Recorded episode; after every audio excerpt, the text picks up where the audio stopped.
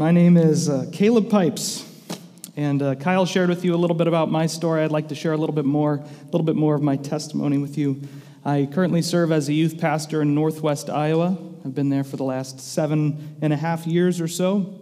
I grew up in Southern California, and uh, I, I, had a walk with the Lord as a, as a young child. I, I believe that the Lord saved me at a young age, four, maybe five years old, um, but I had a very immature faith.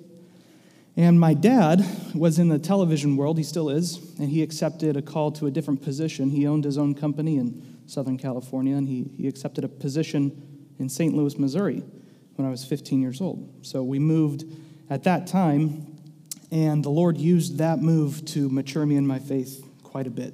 And he brought godly men around me to disciple me and, and bring me up. And so that's, that's part, of, part of who I am. I'm used to big moves. uh, and the Lord, uh, the Lord worked mightily on my heart at that time. He called me into ministry in high school.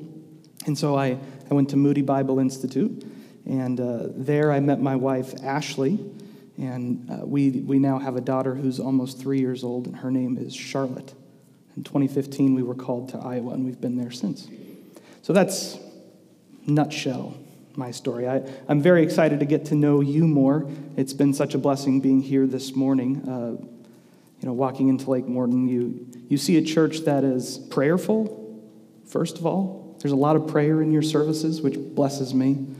Uh, musical, eager to, to worship the Lord together as a congregation. You can hear voices in this room. Praise the Lord and, uh, and a congregation hungry for the Word of God. So, praise the Lord. We're going to have a Q&A time later on. I hope you can, can stick around after the meeting, uh, the congregational meeting that will take place right after this. So, uh, I can't wait to get, get to know you more. Please feel free to ask me whatever questions you like, and uh, I'd be happy to answer them if I can to the best of my ability.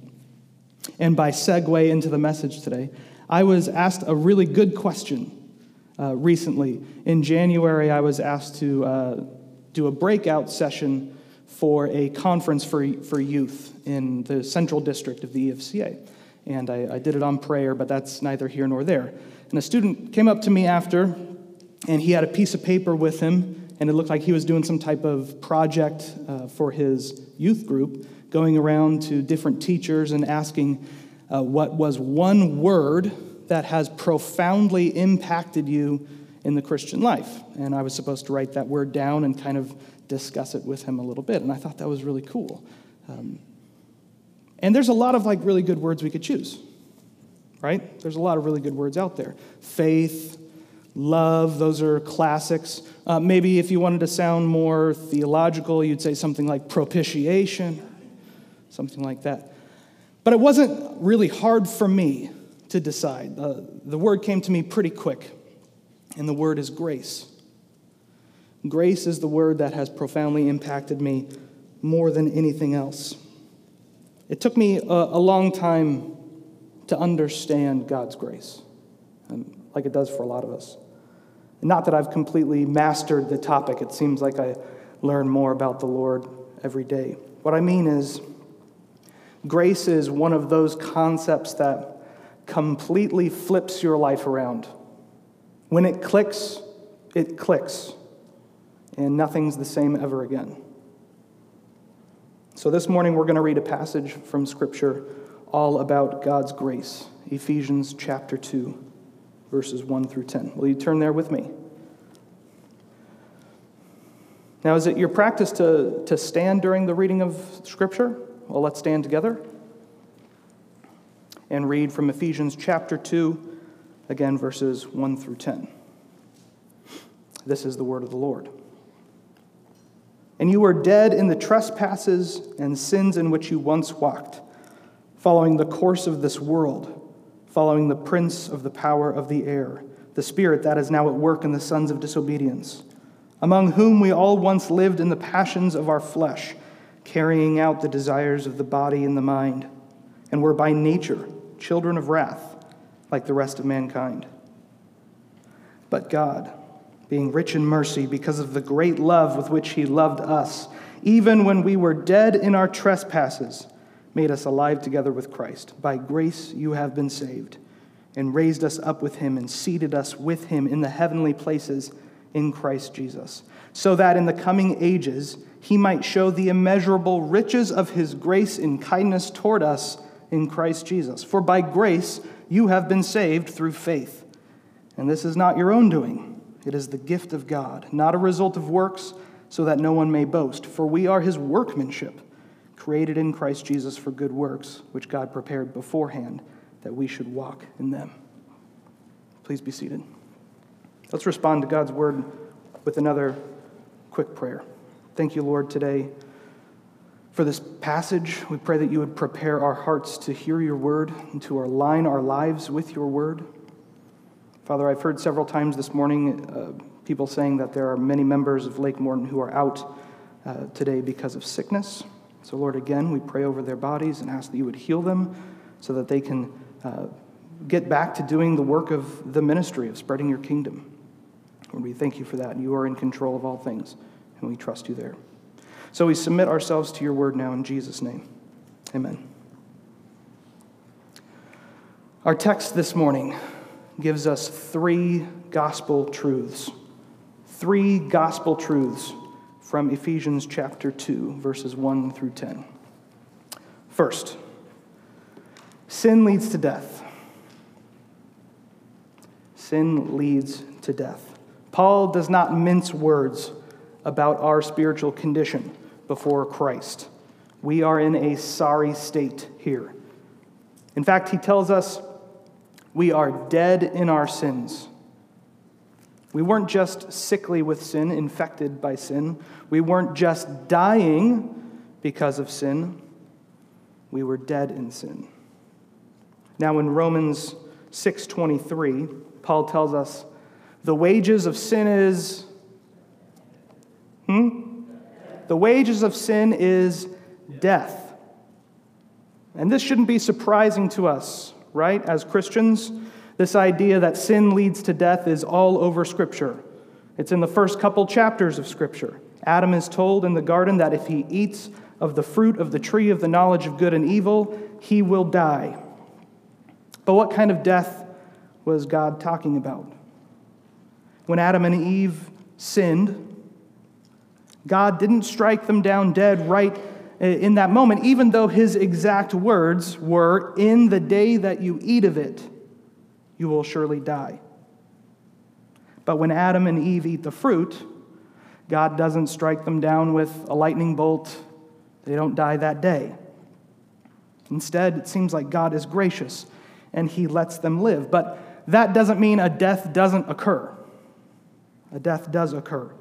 Adam and Eve died spiritually that day. They were separated from God relationally, and there was no way to get back to him on their own. This separation is demonstrated in that book by their ejection from Eden, from the presence of God. They had communion with God in the cool of the day, it says, all the time. Can you imagine? And they were ejected from the presence of God. Their relationship with God was pure and good, and now it was marred and broken.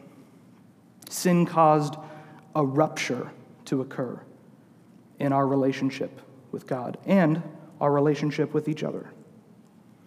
So, this is spiritual death separation from God and an inability to get back to Him through our own power. Sin leads to death every time, in everyone without exception. And apart from Christ, everyone is completely dead in sin.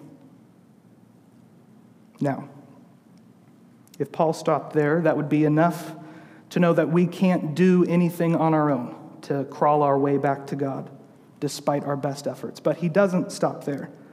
You see, there's a little bit of danger of confusion. He might be anticipating a question. Someone might say, You're telling me that people who really want to have a relationship with God can't do anything to have that relationship? That doesn't seem fair if they really want it. But Paul's response is brilliant. You see, that person, that hypothetical person, doesn't exist. Those outside of Christ aren't just dead in sin, as if that wasn't enough. They are unable to get back to God on their own effort. In our fallen state, beyond that, we don't want to follow the Lord. We don't want anything to do with him. Paul says we, we follow the course of the world. We follow the prince of the power of the air. So in sin, our allegiances are completely corrupted. We don't want anything to do with God. We were content looking like the rest of humanity. We were content following a new master, Satan, the prince of the power of the air. And this name is significant. Paul spends a lot of time in the book of Ephesians talking about spiritual warfare. And Satan is a real enemy who has real power and influence over the world today. And in ancient thought, the air was another name for a foggy spiritual realm between heaven and earth. And so Paul takes this ancient idea and completely applies it to Satan. That's his realm of influence. He is the spirit at work in the sons of disobedience. In sin, we did what the devil wants. We belonged to that group, the sons of disobedience, and that group includes all of humanity. So we weren't just dead in our sin, we were influenced by and ruled over by Satan. We did what he wanted. But that's not all. As if that wasn't enough, Paul says in verse 3 Among whom we all once lived in the passions of our flesh, carrying out the desires of the body and the mind. Not many people consciously try to do exactly what Satan wants them to do. Satan and Satan worship, Satanism, are sadly a, a real thing, but it's a very small minority of people. If you asked a regular non Christian why they do what they do, they would just tell you that they're just doing what they want. They wouldn't say they're trying to follow Satan. They're just living the way they want to live. And that's Paul's point. They're the same thing living in the passions of the flesh carrying out the desires of the body and the mind are the same thing as doing what Satan wants. There's no third option. We either follow God or we're following Satan, the prince of the power of the air. Sin is rebellion against the Lord. Sin asserts that my way is better than the Lord's way. Sin says, I'm in charge of my life, not you, God and no one can tell me what to do. And that's exactly what happened in the Garden of Eden. Eve is approached by the serpent who challenges God's word to her and says, Did, did God really say that? Don't you want to be like him? And that sounded really good to Eve. She did want to be like him. But Paul goes on. That's not it. He says in verse 3 we were by nature children of wrath, like the rest of mankind.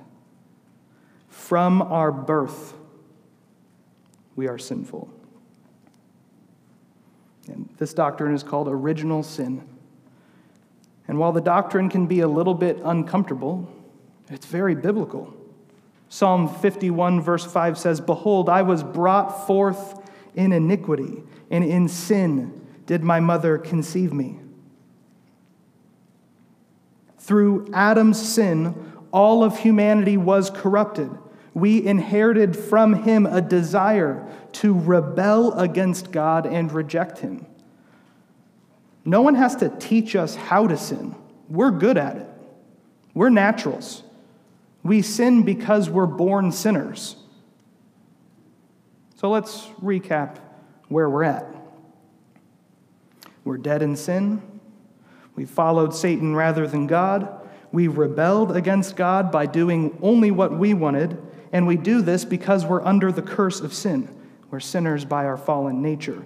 None of this is good. This is all really bad news. There's nothing that we can do to get back to God. So, the first thing that we learn from this passage is that we are dead in sin. Sin leads to death and nothing else. But praise God, there is more in the passage. Second, Christ leads to life. Things could not be much worse for us from Paul's description of sin. There's no hope any longer in our own actions, right? What would it take then to, to save sinners like us? The God of the universe. Verse 4 But God, being rich in mercy, because of the great love with which He loved us, even when we were dead in our trespasses, made us alive together with Christ. By grace you have been saved, and raised us up with him, and seated us with him in the heavenly places in Christ Jesus, so that in the coming ages he might show the immeasurable riches of his grace and kindness toward us in Christ Jesus. God has done it all. Amen? We were dead in our trespasses and sins, but God has made us alive together with Christ. Did you get that? We were dead, and all of the list of things we just talked about, but we have been made alive in Christ. If you're a believer here today, you're no longer dead in sin. You are alive in Christ Jesus. That's the gospel. This is the mind boggling grace of God.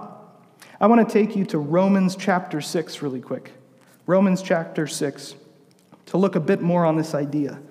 And what Paul is doing here in Ephesians chapter 2 is showing that the death and resurrection of Jesus has been applied to us. And he goes in greater detail in Romans 6. So let's go there. This is verses 5 through 11. Romans 6, 5 through 11. For if we have been united with him in a death like his, we shall certainly be united with him in a resurrection like his. We know that our old self was crucified with him in order that the body of sin might be brought to nothing, so that we would no longer be enslaved to sin. For one who has died has been set free from sin. Now, if we have died with Christ, we believe that we will also live with him. We know that Christ, being raised from the dead, will never die again. Death no longer has dominion over him. For the death he died, he died to sin once for all. But the life he lives, he lives to God. So you also must consider yourselves, get this, dead to sin and alive to God in Christ Jesus. Praise the Lord. When Christ died on the cross, sin was killed there. When God raised Jesus Christ from the dead, he raised you with him. Every believer. Full stop. Period. It has been done, it has been dealt with. The amazing grace of God is there's nothing left to do. Christians, your sin has been killed and you have been raised to life with Christ. By grace, you have been saved.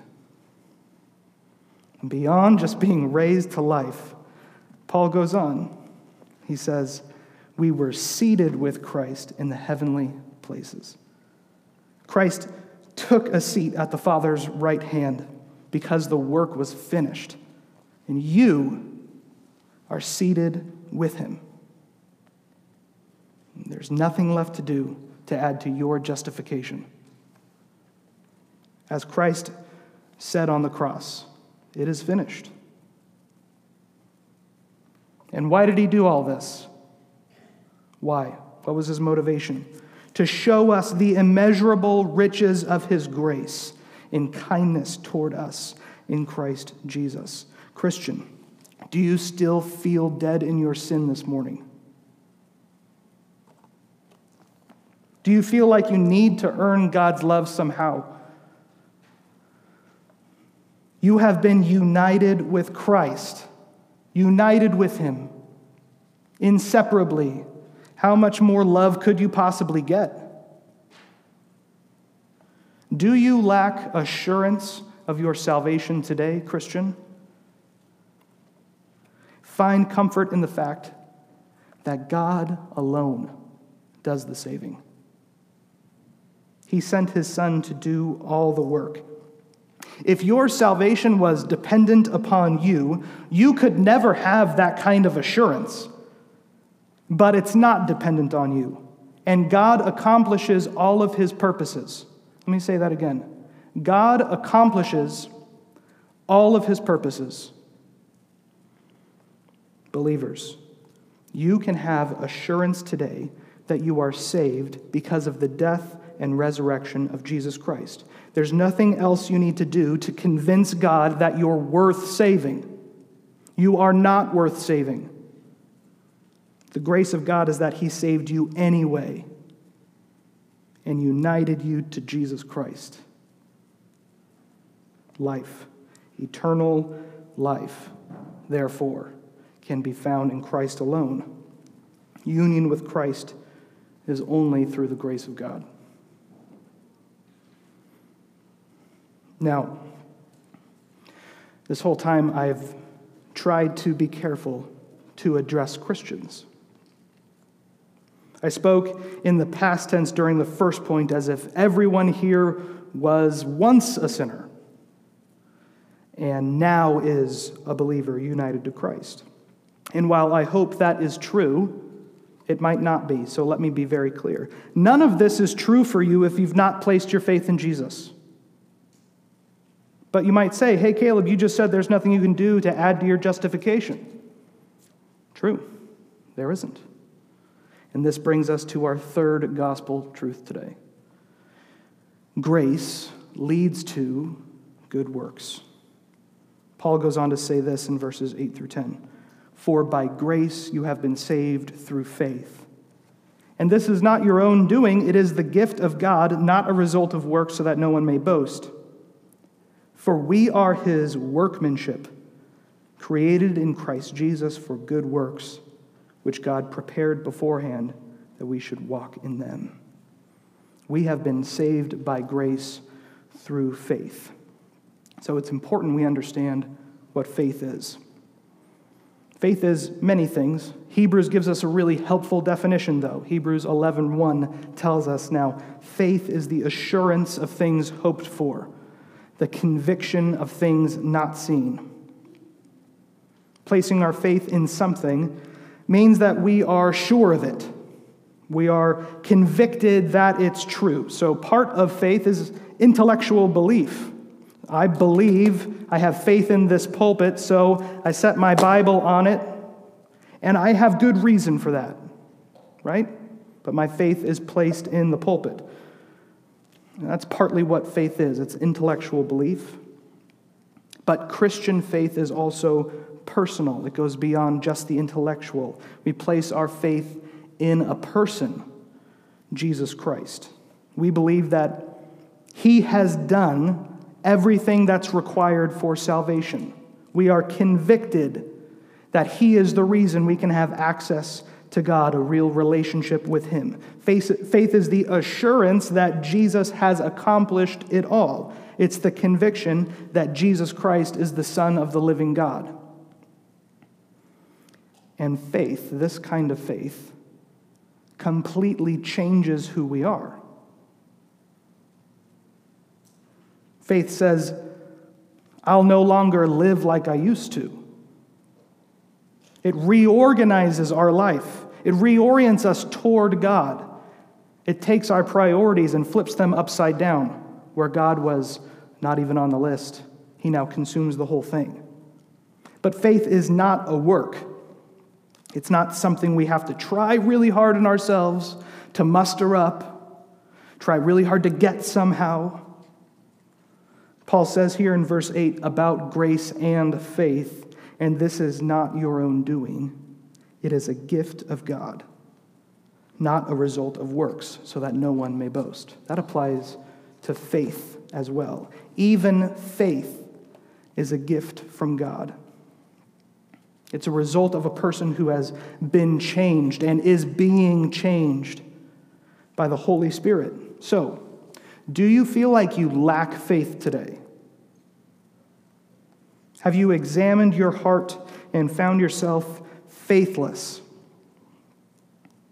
In Mark 9, a man approached Jesus and he asks him to, to heal his son who's afflicted by a demon. And it's, it's a horrible story because this demon was throwing this kid into fires and into pools of water. It was a horribly destructive demon. The man says, If you can do anything, have compassion on us and help us to Jesus. And Jesus points out the man's lack of faith. He replies, If you can, all things are possible for one who believes. And the man's response is pretty amazing to me. He says, I believe. I believe. Help my unbelief. I believe. Help my unbelief. You see, God is the one that changes our hearts. So, do you lack faith? Ask God to give you faith. Say to God, I believe, help my unbelief. If you're here today and you're hearing the gospel and you want to believe, say, Lord, I believe, help my unbelief. Make this a habit, Christian. Pray every day that you might grow in faith. And if you're here today and you're not a believer, man, I just want to implore you to place your faith in Jesus Christ. Cry out to him. Just based upon what we've read, he will raise you up from the dead. He will unite you to Christ. He will seat you with Christ in heaven. All of these promises are there in the gospel. Place your faith in Jesus Christ. There's nothing that you can do, there's no requirement Throw yourself upon the grace of God. Turn away from your sin. Reject it. Place your faith in Jesus Christ. It's by grace you've been saved through faith. And Christians, we should always be seeking more of that, more faith every day.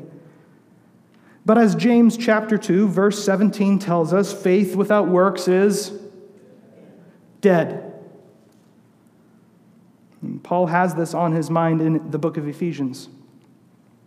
I was talking to Ed last night, and we were talking about this passage, and he said, verse 10 is a shadow passage. I thought that was really good. We usually stop at verse 9. While our salvation is only because of the grace of God, we were created for more than just our salvation. Let me say that again in case you missed it. While our salvation is only because of the grace of God, praise the Lord, we were created for more now than just our salvation, he says. For we are his workmanship, created in Christ Jesus for good works, which God prepared beforehand that we should walk in them. God has crafted us, he has molded us for good works. We are his workmanship, with the emphasis on his. We belong to him now. He raised us up with Christ, remaking us, remolding us in his image. And for what purpose? For good works, he says. There's no work that you have to perform in order to be saved. I hope that's clear by now. But once saved, God has so many good things for us to do. And He's prepared certain things for you individually to accomplish.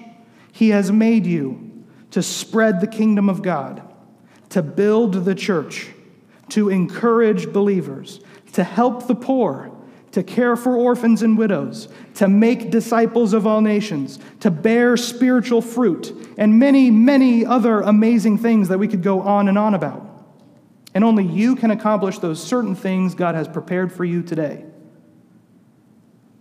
Are you excited to do them?